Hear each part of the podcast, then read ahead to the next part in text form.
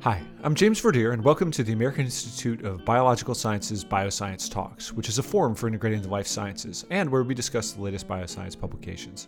As a reminder, if you'd like to read more, point your browser to academic.oup.com forward slash bioscience. Today's episode is the next in our In Their Own Words oral history series, in which we talk with scientists who've made great contributions to their fields, particularly within the biological sciences. This week's guest is Dr. Thomas Lovejoy, professor at George Mason University, explorer at large with the National Geographic Society, and senior fellow at the United Nations Foundation. He is also a past president of AIBS. Let's go to the discussion. Dr. Lovejoy, thank you very much for joining me today. Well, delighted to be with you. Okay, so our first question is when did you first know that you wanted to work in the life sciences? Well, you know, I think it was it was probably before I was 15, uh, because I had had a biology course that basically covered the variety of life on Earth, plants and animals, and I was just so excited about it. I just knew I wanted to engage with that for the rest of my life. Uh, did I know I would go on and do a PhD? No, but I certainly knew enough that I majored in biology as an undergraduate and finally, you know, got up the gumption to go for the PhD. What drove the decision to go for the PhD? Was it any class in particular, or was it you know just general interest in a number of subjects? Actually, it was a sense that there was still a lot more to learn, and and and, and when I say learn, I mean learn how to do, which is what a PhD is all about. And I wasn't sure that I had what it took, but I finally swallowed hard and gave it a try, and it worked.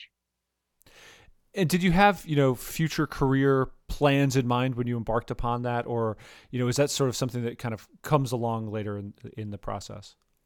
Well, basically, I fancied a life where I would work for an institution that would allow me to go around the world having scientific adventures and would require me to return to the institution quite infrequently, but often enough to keep their support. Um, now, did I did I have any notion that my trajectory would take me on a world which would interface with policy? Uh, no, but I also I also every every advisor and teacher I had uh, all gave value to conservation so that was that was tucked away in the back of my mind when an opportunity opened up to become employee number 13 for a little organization called the World Wildlife Fund United States. And that was 1973. Uh, and they weren't looking for a PhD, but we decided to take a chance on each other and I thought after two years I'd go back on the science adventure track. And I stayed 14, and the rest is history. What was that organization like at that time? You know, as as employee number 13, I think you know we're all very familiar with it as a very large organization with considerably more than 13 employees. Well, eh, you know, it was it was a really exciting time uh, to be working on this case conservation uh, because it was really the the golden age under the Nixon and Ford administrations where most environmental laws and institutions actually were put in place by moderate Republicans, much to the astonishment of people who've ever stopped to think about it. Uh, so it was a, it was a time when a lot was possible. Uh, and there was not a lot of pushback on on environmental initiatives. Um, so 1975 was the Endangered Species Act, for example. I remember testifying about that. Uh, that was my very first testimony was to testify for a WWF for the Endangered Species Act in front of Senator Chafee from Rhode Island that's fascinating. So, what do you attribute that to? You know, the relative ease of doing you know environmental policy work at that time. You know, was it that the large moneyed interests had not yet, you know, kind of turned their sights to uh, combating those types of environmentalist activities at that time, or, or was it something else? Well, I think it was a combination of things. Um, first of all, environment had become a matter of global importance uh, with the UN conference uh, in 1972. Uh, environmental consciousness, you know, s- spread like a wave across the United States. Uh, demonstrations and Earth Day and all the rest of it. So there, there were very few people who had reservations. Everybody thought doing things for the environment was a good idea. Uh, and you had moderate Republicans in the White House, and uh, Nixon was not an environmentalist, but he thought it was good for him politically. Um, and actually, there's a, a great story. Uh, when Russ Train was head of CEQ, he was the first head of CEQ. Um, he didn't have very much one-on-one time with Nixon, just because Nixon wasn't interested, particularly. Uh,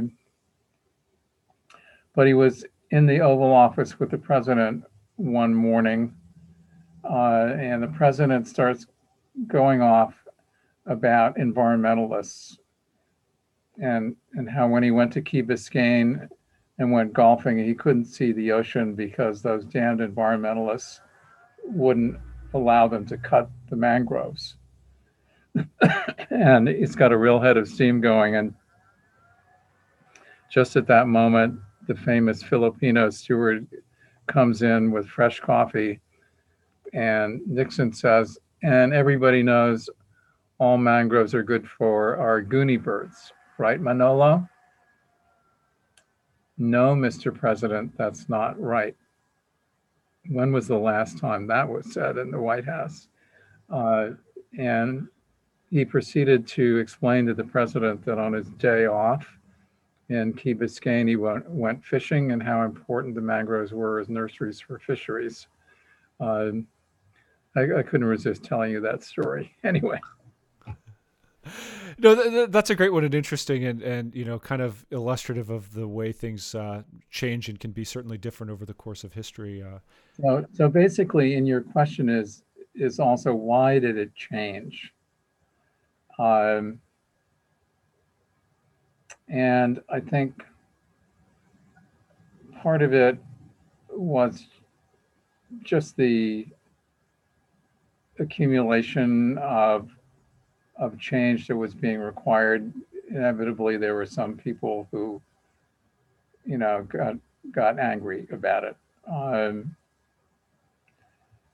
but there also was a deliberate moment in the Reagan campaign when environment began to be used by the Republicans as a negative. Prior to that, it had been a bipartisan issue. Uh, and it has just been reinforced, you know, time and time again ever since uh, in ways that really do disrespect to what environmental issues are all about and to what they mean for people. And, you know, I, I think the greatest environmental injustice issues of all time are are the kind of planet and climate we're going to leave future generations. Uh, but that's not being particularly well recognized.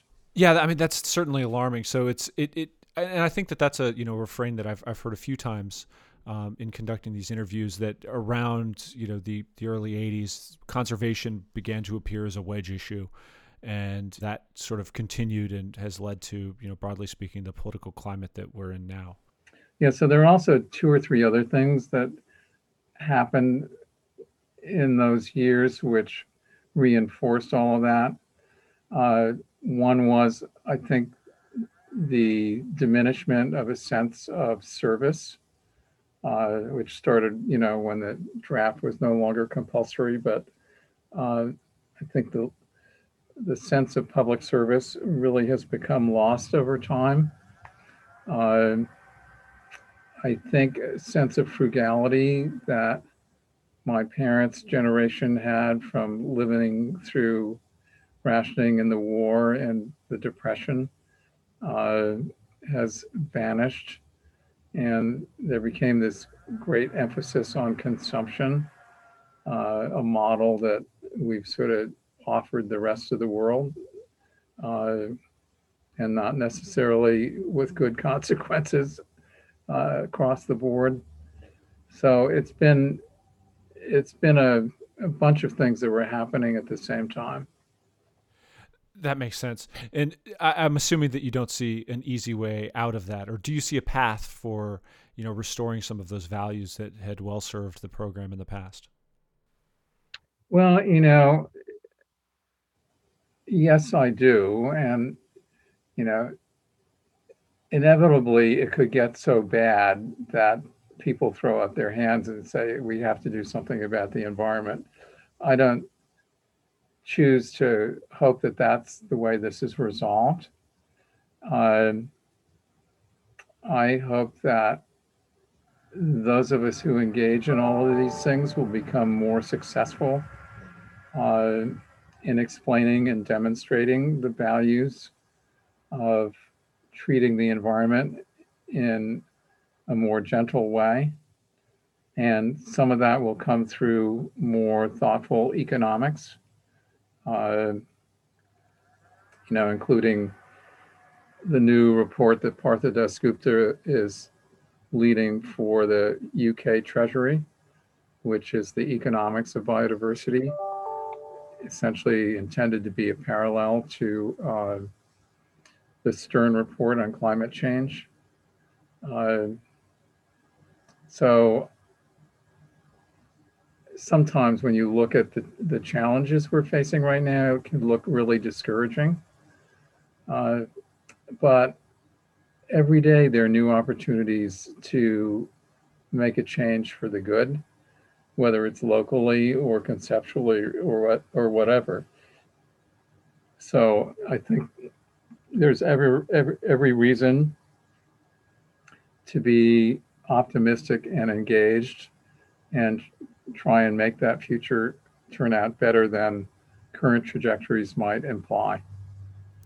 And let's certainly hope that people, you know, uh, take that up sooner rather than later. Uh, but for now, let's shift gears back to your career for a moment. And what would you say is the biggest surprise, if you had to name one, that you've encountered so far? The biggest surprise. Now, that's a really good one. Well, I guess the biggest surprise is the scale and rate change. Um,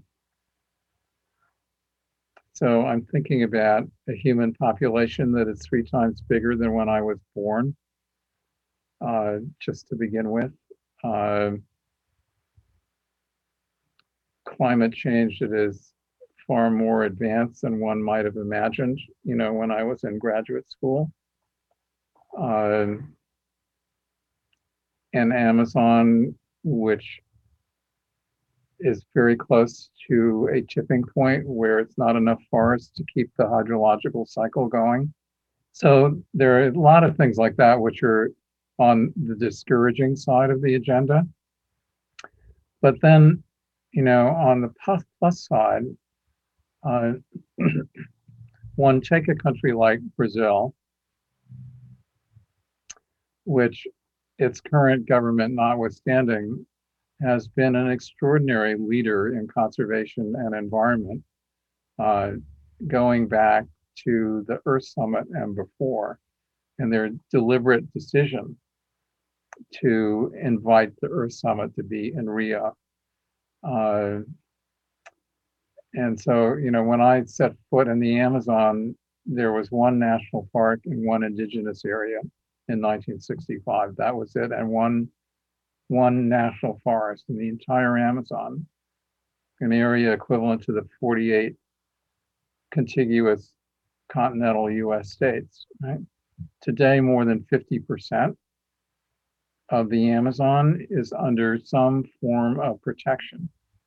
Uh, about a quarter of it is in traditional conservation units. Uh, another quarter is in demarcated indigenous lands. And that's true of every one of the countries of the Amazon. And while it is not enough to support that hydrological cycle, uh, it is an absolutely extraordinary achievement. I, I think we don't recognize and salute our achievements uh, with sufficient degree to offset all the discouragement of the latest, you know, bad thing that's happening to the environment, which, which is what gets the headlines. Yeah, I think that's a that's a very important point and one that I actually hope to revisit in you know future podcasts throughout the course of this year is the idea of the, you know, the successes of uh, you know evidence based and science based policy, uh, you know where where the advice actually has been heeded and it's it's led to a, a positive outcome. Um, so I, I, I may reach out to you again in the future and hope that you'll join me again and talk about some of those successes as well. Yeah. So you know I I I think in the end. Uh, there will be a pendulum swing in public opinion back towards appreciating what science brings to everything. Uh, and as I like to say, the root word of science uh, is the word to know, right? So in the end, science has, has got reality on its side. That makes quite a lot of sense, and you would hope that it would win out in the end what do you think? And this this may go back to uh, what you were just saying about Brazil, but what are the big differences between the way science is conducted now and the way that it was when you first entered the field? Well, that's a really really interesting question. So, um, you know, when I was doing my dissertation, uh, basically science was pretty much science just for science sake. And sort of the applied implications uh, were always considered second order. Uh, and i think that's changed because there's so many huge problems in the world created by human action uh, that you can't solve them without studying them and studying how to fix them. Uh, and as I like to say, you actually learn a lot about ecosystems by watching them fall apart, uh, which in a sense is what I did with my forest fragments project in the middle of the Amazon. That's interesting. So it's a case in which you can get that observation while watching something's function actually deteriorate in the process. Yeah, so I mean, I was really lucky not only to have that idea, but to actually be able to do it. And I owe a lot of thanks to a lot of people and a lot of funding over more than 40 years. Um, but it, you know, it was it was it was really interesting. The the Brazilians embraced the idea. They loved the idea of setting up this experiment. The the ranches on on which we set it up were delighted to be part of something that was getting media attention. Um, and it actually began to influence Brazilian conservation policy almost before a single paper was written, because they suddenly started making all the protected areas large was that in, in response to you know the evidence that was coming out or the the fact that they were able to see that you know this was going to get some traction yeah so i mean so what what really made it work uh, so well was uh, that the the ministry and agency in charge of creating parks and things like that was basically a a technocratic delight right? So they all wanted to do the right thing scientifically. Uh, and it wasn't like we were urging them, you know, just to do something. It was because it made something made sense scientifically. Uh, and so the, the whole protected area system of Brazil and a lot of things were very seriously science based for decades. Uh, and that that cage is being rattled right now, but I think it will withstand it in the end and be strengthened. Uh, but that's why it worked. Um, let's talk a little bit about uh, professional societies and you know what kind of role have they played in your career uh, you know either as a, uh, an early member or later as a leader well you know i started going to scientific society meetings um, very early in graduate school uh,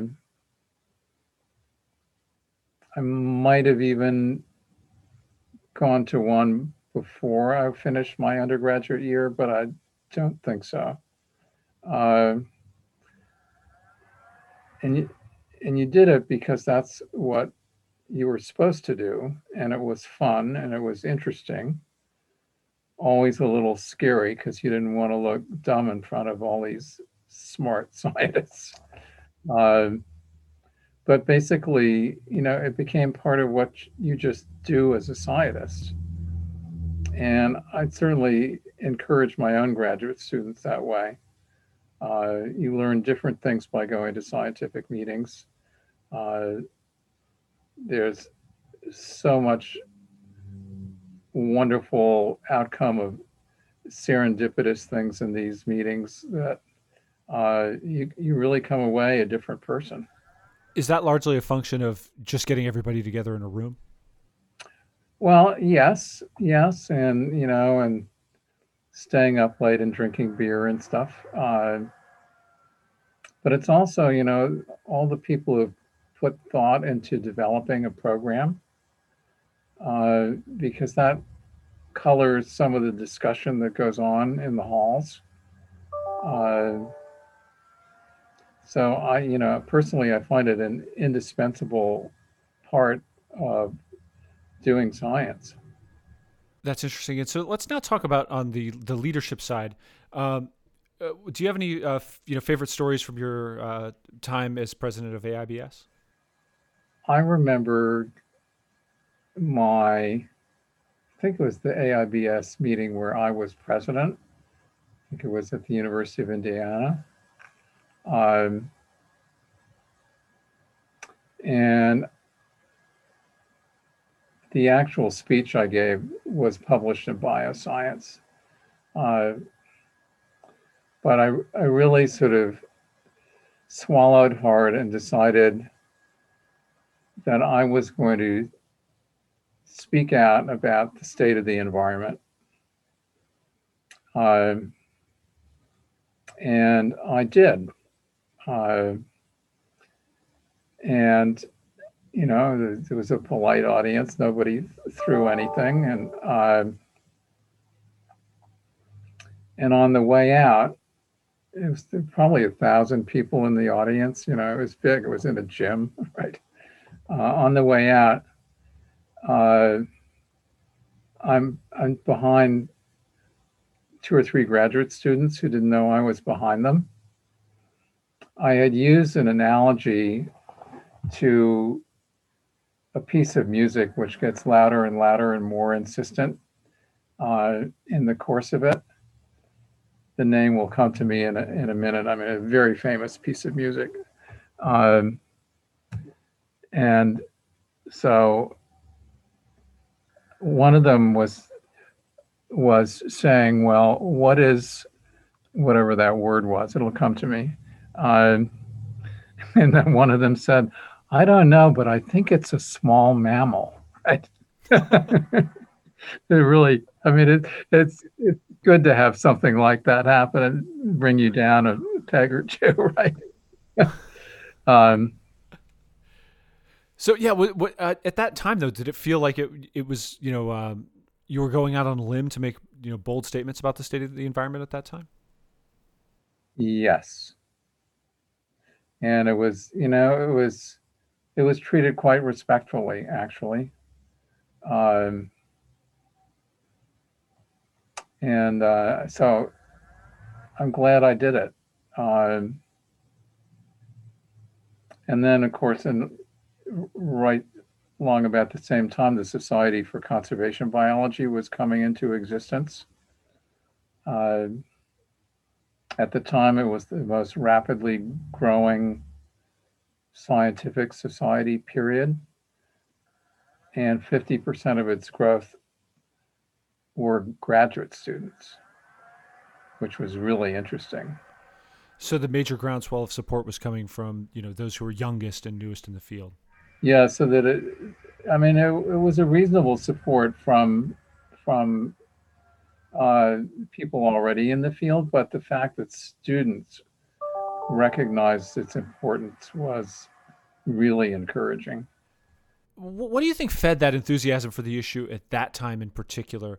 You know, I think now it's obviously very you know customary for for scientists to make um, you know kind of bold statements about the environmental harms that are occurring.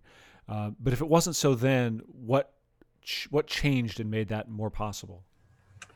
Well, you know, I think I think there was a sense that we were collectively, all of us, at the beginning of a period where the pressures on on biodiversity were going to get greater and greater, uh, and that there needed to be a science of dealing with that. And um, so I was working for the World Wildlife Fund, and I actually had started thinking about a conference of, of science for conservation.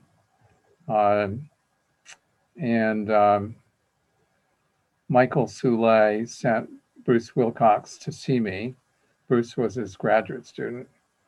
Uh, and they wanted money to have the meeting, which became the beginning of conservation biology. Uh, and I said, well, that's interesting because I've been thinking about that too. And so, yes, I'll, I'll persuade WWF to give you a grant to do that. But I'm also giving you this outline I have in my desk drawer of some of the things I thought should be part of such a meeting. Um, and it was a rousing success. I mean, it was just, you know, the timing was right. What would you identify as, you know, your most challenging day on the job or, you know, perhaps the most, you know, kind of frightening or intimidating day on the job? Well, that's a really, really, really interesting question. I mean, there was a there was a time when a young scientist in Brazil accused me of being essentially, uh, think, an intellectual pirate or something like that. Uh, that you know what I was doing with the Fragments Project was you know trying to s- steal information and resources from Brazil, uh, which of course was the farthest thing in the world for what it really was. Uh, and, you know, when you have somebody going around like that, basically, you know, accusing me of things uh, with no real ability to actually respond. Uh, it's spooky because you don't know what it's going to lead to. Uh, the good news was uh, that somebody at the Museu Goeldi in Belém, which is like a thousand miles from where the Forest Fragments Project works, but somebody who, who I did know actually went down to the local newspaper and gave them a whole earful about how important foreign collaboration was for science in Brazil. Uh, and that's when I began to breathe a little easier. Uh, there was a parliamentary commission of inquiry, which of course absolved me completely. Uh, but it was something I would have preferred not to deal with. Of course, and you know, I think that that brings me to a question I you know I often find myself asking in these, which is you know how do you characterize the experience of being a scientist who has spent a lot of one's career doing things that are not under the traditional purview of what one thinks about as a you know an academic uh, you know hold, a holder of an academic position or a you know um, a researcher you know whether that be testifying um, on the hill working it directly with you know uh, policymakers or you know doing PR and defending one's reputation um, or you know facing a commission um, you know in, in, Brazil or those those types of things you know how has that been um, throughout the course of your career doing those types of things that are not what one would perhaps traditionally or immediately think of? Well, there are things you're not trained to do. Uh, graduate school doesn't teach you how to do those things, nor does it teach you how to solve problems, really. It teaches you how to master a field. So the course I give at Mason is is on problem solving around challenges to biodiversity. Um, so you have to learn as you go.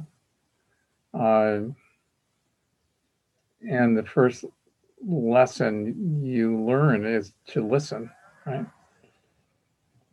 So that it ends up being a conversation rather than a lecture that you're giving. Uh, and so, you know, I've been pretty good at that over time. And what that does is it creates a whole network of like minded people you work with uh, in countries around the world.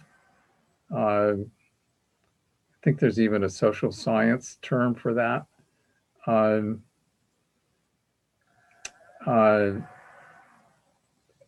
and so I, you know, over time I developed that. Uh, and luckily, I didn't make some hard mistake at the beginning, which made it very hard. So it's a, a matter of kind of you know building those relationships and building the experience over time, and until you know you know you're you're there and you're able to deal with those situations. Yeah. So so you know I had a freshman advisor. He's the one who who got me into the Amazon in Brazil. Uh, and he was always, you know, very enthusiastic about essentially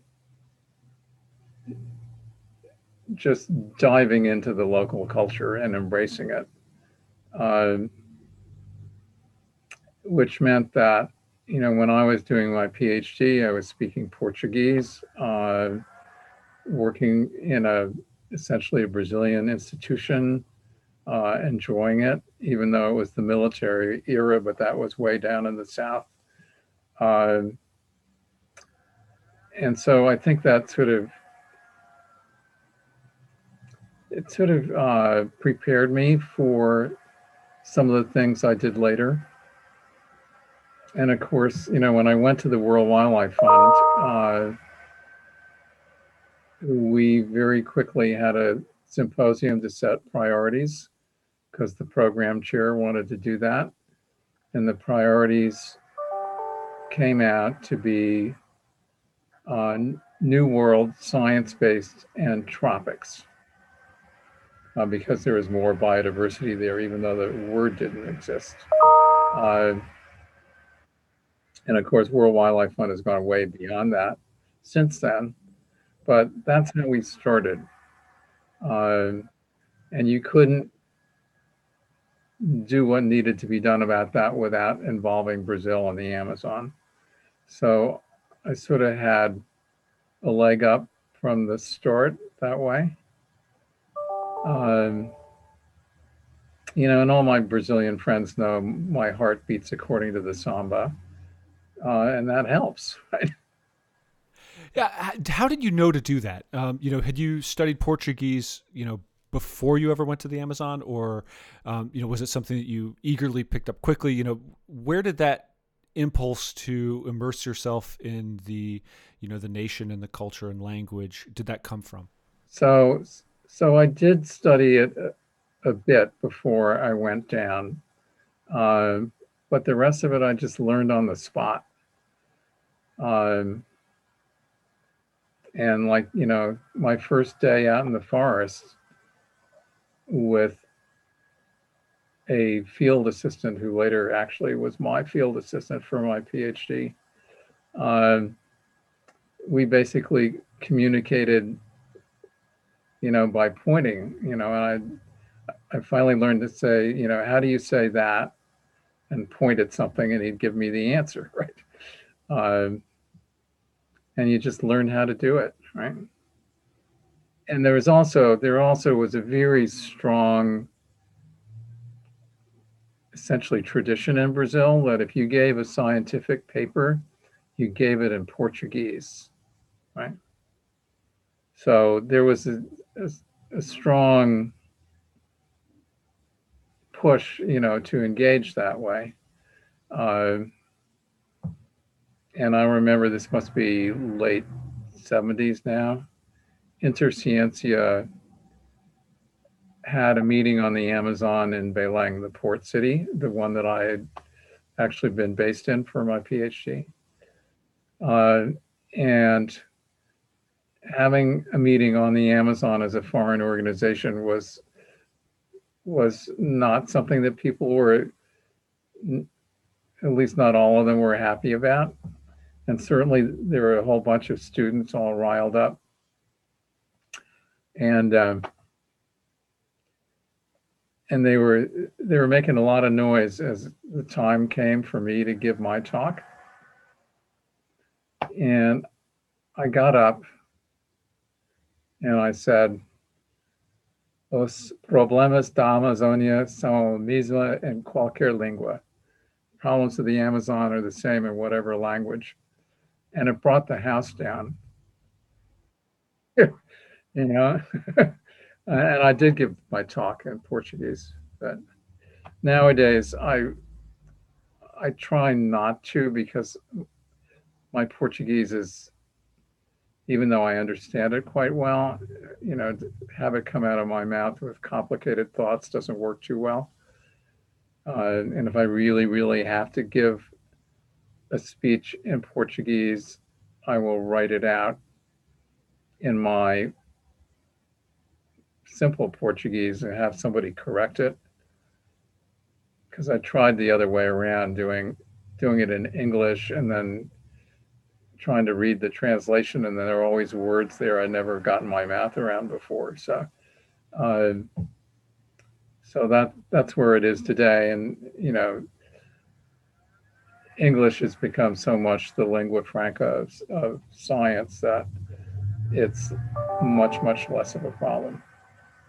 If you were entering graduate school today, is there anything that you would do or study uh, that's different from what you did when you did it the first time around? Well, I suspect I would want to take some courses in things like conservation biology, which didn't even exist then. Uh, that said, you know, uh, everybody who I looked up to in my graduate experience uh, all cared about conservation or environment one way or another. You know, Dillon Ripley would say, you know, any science, any biologist with a conscience should spend some time on conservation. And I had the extraordinary great fortune to be the last legal student of G. Evelyn Hutchinson, the founder of modern ecology. Uh, who was just an, an incredible mind. Uh, but he also cared about these things. You know, he once he once flew overnight to London to speak at a Royal Society meeting trying to protect Aldabra tortoises from uh, the construction of an airbase uh, and they succeeded actually. Um, and I found recently that as long ago as 1941, he talked about climate change and in a in testimony in the Congress, including you know the role of forests and all of that. Uh, so it was it, it sort of predisposed me. Uh, if I had wanted, uh, had different interests, well, I probably wouldn't have, but, uh, and so I was predisposed and fell into that WWF job, and uh, that was exceedingly transformational. And it turned out Dillon Ripley was the chair of the board, right? Um, if there were one event or thing or you know um, theme from your career that you would like to have long remembered into the future, uh, what would it be? Well, you know, uh, no, if I've been a professor my whole life, uh, I would have, you know, I would obviously say my students, uh, and you know, they would be, even though I started much, much, much later, they would be part of that answer. Um, but I would hope it would be something about encountering a problem or a new way of looking at things. Uh, and then then trying to figure out you know how to improve the science around it. And where appropriate make it actionable. So that i mean that's how i got into 30 years ago or so you know looking at climate change and biodiversity. You could barely see any real impact at that point, but you could tell that it was coming. So I, with Rob Peters, we put together the first meeting on that subject in 1987, and then turned that into the first book ever on the subject. Uh, and now, of course, you can't fix climate change without fixing some of the biology of the planet and literally half of the terrestrial vegetation apostrophe s carbon is in the atmosphere. It's literally equal pretty much to what remains. Uh, I'm the only one so far who sort of puts it that way. Uh, everybody always throws out numbers, but that's what it is. And that says something really attention getting. And there's no way we can actually get to a soft landing of one and a half degrees without some major ecosystem restoration. Probably about a third of that carbon from destroyed terrestrial ecosystems has to come back. But it can, you know, and that's what's so great. I've not heard of that characterization very frequently, but just to make sure that I've got it right. So uh, the way one way to think about carbon is that which is in the atmosphere is that which was previously in the ecosystems, and if we want to, you know, restore the atmosphere to its previous state, we need to bring it back into the ecosystems. Yeah, I mean, suck it all back. It, it is not often characterized as a problem in that sense. Yeah, I mean, it, it's floating around now as nature-based solutions. Uh, but everybody's always very cautious about it. I mean, I I think you got to just state it as it is, which is, you know, half of it's in the atmosphere. And a significant portion needs to come back. That's very powerful messaging. Um, and I suppose this will probably be our last question, but and it, and it may relate to the idea of um, you know transforming you know uh, ideas into you know something that's actionable for science. Um, but do you have any advice for young scientists who are just entering the field? So I would say that throw yourself into it. Uh, it's a glorious experience. Uh, you learn all kinds of things. And just make sure that you take time to learn how to explain it to other people uh, so that more people appreciate what science brings to the world. And th- that's, I think, a great note on which to leave it. Uh, Dr. Lovejoy, thank you very much for joining me today. Really enjoyed it. And that concludes this episode of Bioscience Talks. Just a reminder the journal Bioscience is published by Oxford University Press on behalf of the American Institute of Biological Sciences and is made possible by the support of our members and donors. Thank you, and talk to you next time.